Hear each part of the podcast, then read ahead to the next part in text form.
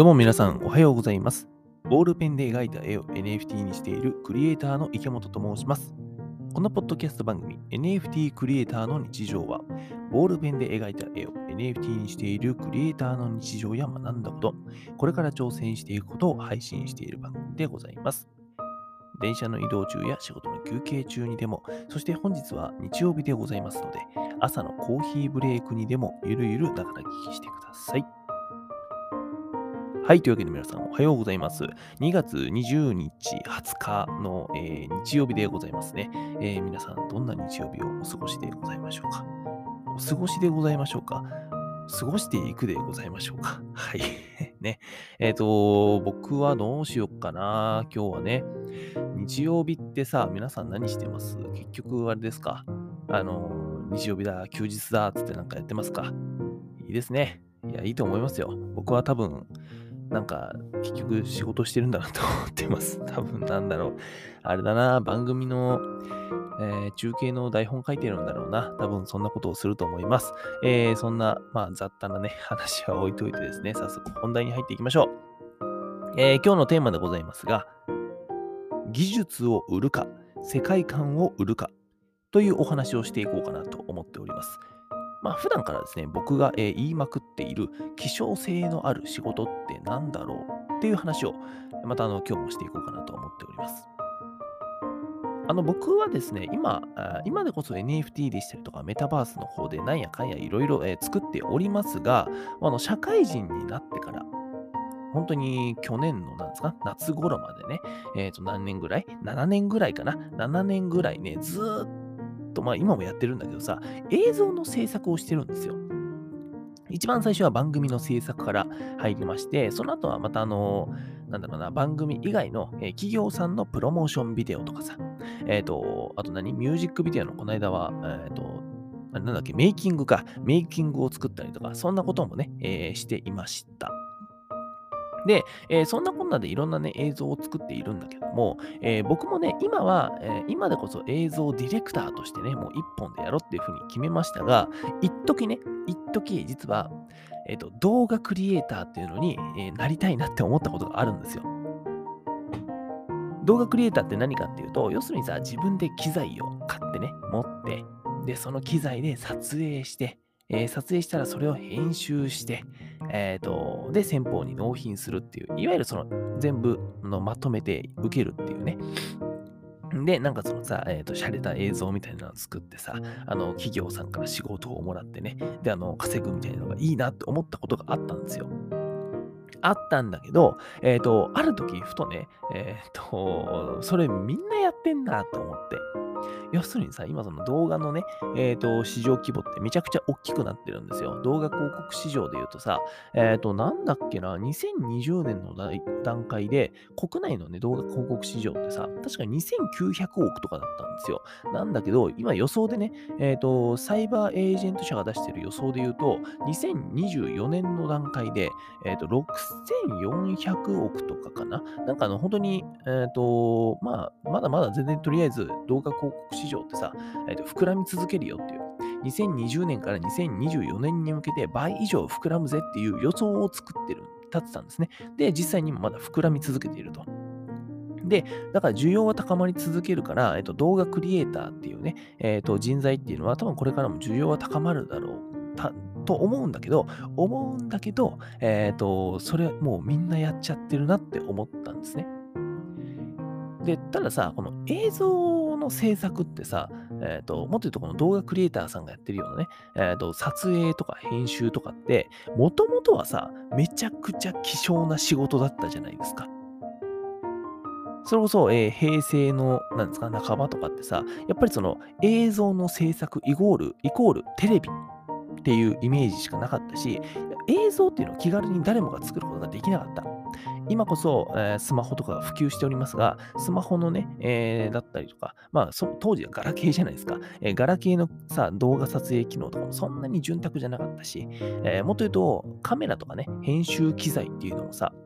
今はね、みんながこう手に入れられるような安価なものが多いですが、えーと、やっぱりプロしか買えないような値段だったし、扱いやすさも、えー、プロしかもう本当に専門人しか使えないような難しい、機材、ソフトばっかりだった。けども、それが時代の変化とともにですね、やっぱり誰もが使えるような、優しい、ソフトになって、そして優しいお値段になって、えーもっと言うと誰もが、えーと持っているスマホというアイテムにその機能が全て搭載されるようになるという、もうめちゃくちゃな時代になってきていますよね。えー動画クリエイターさん、本当にお疲れ様になっちゃうかもしれないんだけど、まあ、それでもね、えーとやっぱり動画クリエイターっていう人材はさ、今で今もやっぱり必要だからさ、えーともちろんいらないってことはないよ。ないんだけども、やっぱりなかなか厳しい時代になっちゃってると。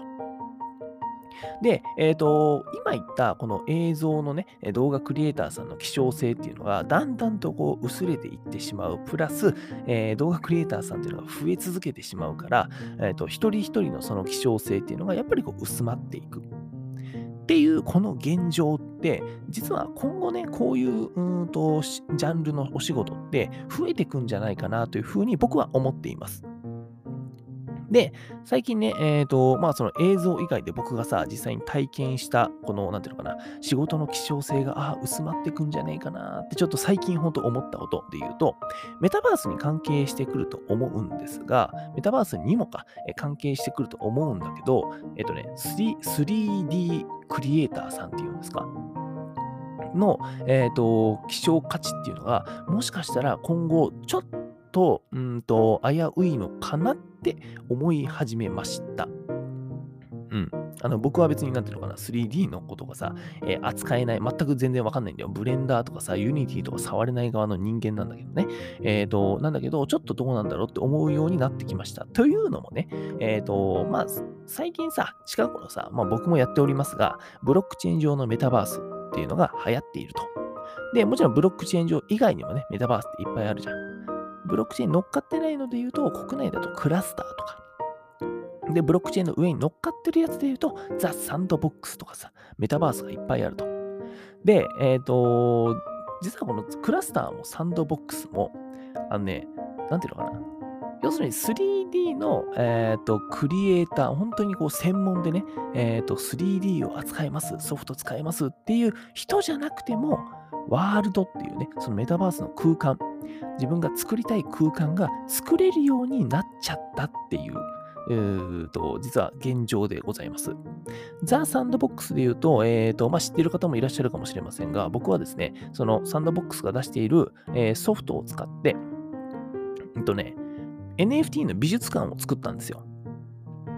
いや、もう NFT の美術館作るってどういうことって思う人いるかもしれないんですけど、あの作っちゃったんですよ。えっ、と、要するにそれぐらい、えーと建築の知識とか、3D の知識とか技術がなくても、えーこのね、メタバースの上、えーと仮想空間の上に美術館ぐらいだったら誰でも作れるような、えーと現状になってしまった。まあ、サンドボックスっていうのはさ、あの、マインクラフトみたいなね、えっ、と、ボックスセルって言われる立方体を組み合わせてアバターとか建築をするっていう結構直感的に誰でもね、えっ、と、建築ができちゃうっていうのも、まあ、そのおかげもあるんだけども、えっ、と、やっぱりそういう時代が来てしまった。そしてね、えっ、と、先日、本当に先日ですよね。てか、きえ、一昨日か ?2 月の18日だっけ？えっ、と、クラスター、メタバースプラットフォームの国内のね、えープラットフォームの、えークラスターがね、発表した、えっ、と、なんだっけあれ、ワールドクラフトかなっていうソフトが、え配信されたと。これ何かっていうと、えクラスターのアプリ、あれね、スマホだったりとかさ、えーと、パソコンでね、使えるソフトなんだけども、そのソフトの中にワールドクラフトっていう、なんていうのか、機能が搭載されたんですよ。これ何かっていうと、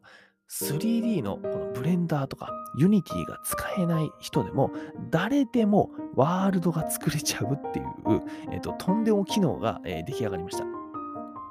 もちろん細かい設定とかはそこでできないんだけども、要するにそのワールドクラフトで何ができるかっていうと、なんかもう、なんていうかな、床は、床の素材でこういうのがあるよっていうのがいくつかあったりとか、あとは、えーそのワールドのね、床の上にこういうものが置けるよとか、建築するのに、えーとこういうボックスがあって、その、えーボックスにこういう壁紙が貼れるよみたいなのが、全部選択で、こうワンタッチで、え指定できると。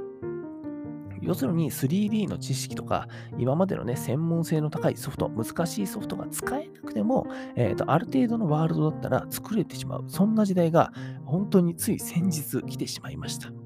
国内にもね。で、えっ、と、まあ、そういう現状の中ね、うんと、もちろんさ、なんだろうな、うんと結局、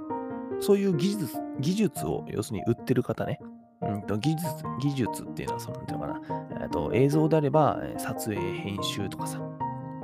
で、メタバースのこの建築とかね、3D で言えば、その 3D の、なんていうのかな、えっ、と、まあ、ソフトウェアを使えますよとか、そういったね、えー、ことをやっている技術を扱っている、売っている人たちっていうのも、もちろん結局は誰が作ってるとか、どのチームとして作っているっていう、まあ、そこのブランド力がね、え、ー、と、によって需要だったりとか、え、と、まあ、そういうことが変わってくると思うんだ。だからね、えーと、結局はその仕事ってなくならないとは思うんだけど、